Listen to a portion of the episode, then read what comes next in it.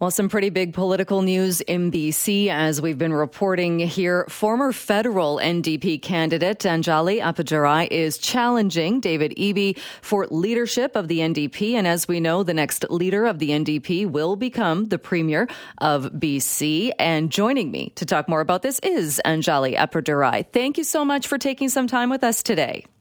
Thanks for having me. Uh, what was it uh, that led to you making this decision and deciding to join this race? Well, ever since John Horgan stepped down, there's been a lot of people knocking on my door to step up to the plate to to to take on this race. Um, and I've been hesitant for many good reasons, most of them personal. You know, this is going to be a really difficult race, and um, and uh, it's just it's just become clear over the past few months. Um, I've heard very clearly from especially young people across the province I was up in Wet'suwet'en territory where I witnessed some of the destruction that's happening to land against the consent of Indigenous folks, and um, and and it just became clear that there's so much disillusionment with the status quo of this party, with the direction that this party's been going in, um, and so I decided to, to step up to the plate. Uh, in the past, people will know you as very much focused on climate, on climate action. Is it fair to say that that will be the focus uh, for you for this campaign? And should you become successful? Certainly. Uh, BC is in a climate emergency. I think there's no question about that. We've been seeing that, especially last year across the province. We've one, one climate disaster after another. Um, and so it's hard to deny that. But the solutions to that are holistic and they're across the board. And the solutions must prioritize working people because we're also in a cost of living crisis. People's lives are also squeezed, and all of those things are connected. So, yes, the priority is the climate emergency, but the ways in which we tackle the climate emergency can also make life better for working people um, and has to do with housing, has to do with healthcare, it has to do with, uh, with affordability. so, looking at how we tackle climate change and climate, what would you do differently than, say, from what BC, from what leaders in BC have been doing? If you were the leader of the New Democrats and BC Premier, what would you do differently? I would turn our priorities back upright. Right now, they're upside down. I would uh, shift the focus away from giving corporations and industry large handouts and, and license to operate at the expense of our economy and our working people. And I would start investing in the public good and investing in good jobs uh, and a clean energy transition in people.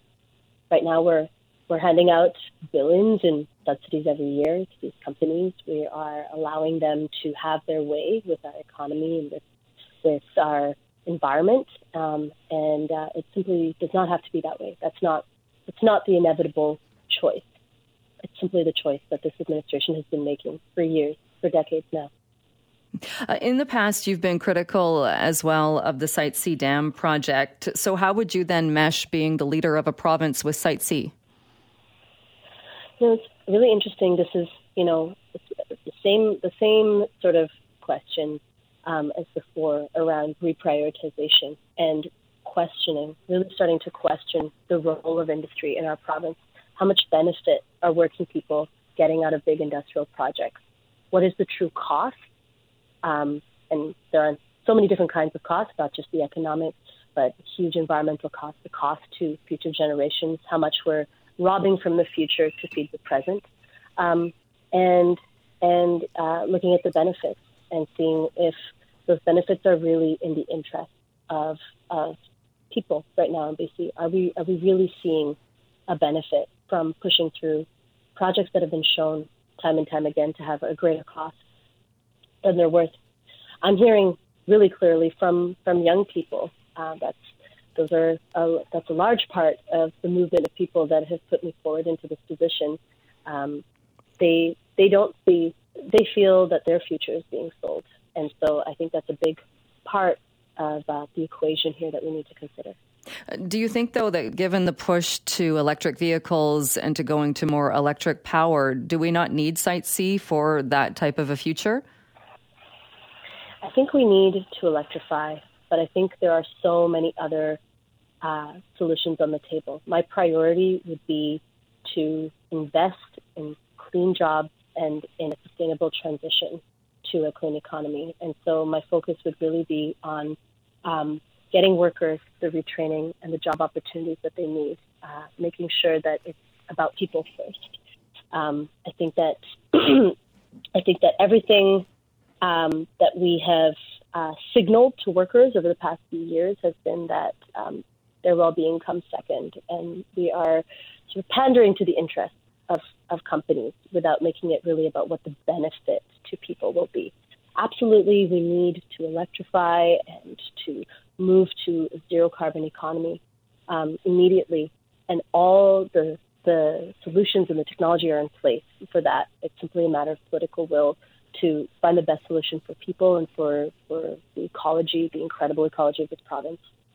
And I don't mean to only talk about Site C, but just one more point on that. So, if you were the leader, would you want to shut it down? I don't think that that's. Um, I think Site C is something. It, it's like I said, it's part of a package of decision making and reprioritization and examining the role of industry in our province. Um, within the climate emergency, it would be necessary to reevaluate the, the role that industry plays in our economy um, the the amount of economic power that they hold and the amount of um, not just leeway but actually rewards that we have given them. Uh, that would be a very immediate and necessary evaluation.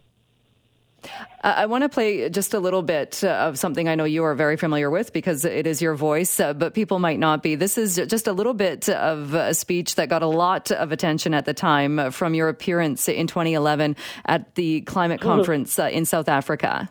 Respect the foundational principles of this convention. Respect the integral values of humanity. Respect the future of your descendants. Mandela said, it always seems impossible until it's done. So, distinguished delegates and governments around the world, governments of the developed world, deep cuts now. Get it done.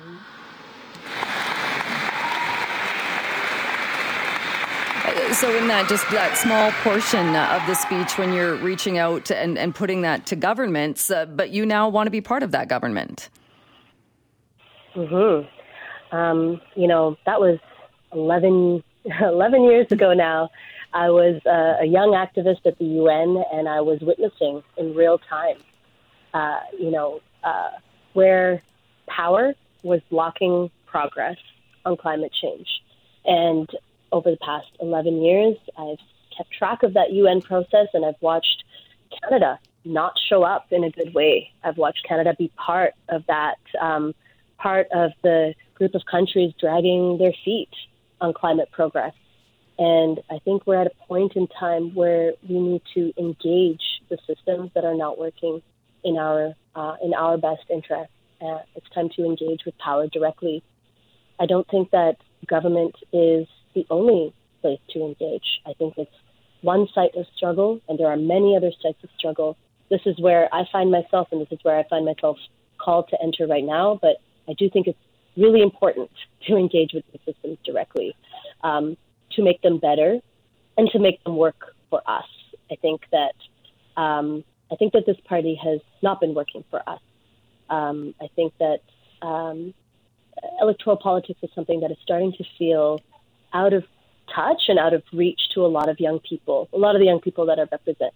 Um, but I but I believe that this is a place where we can make really good and transformative change um, I believe that this party can be better and go back to its original New Democrat values, which are about protecting the public good and taking care of people.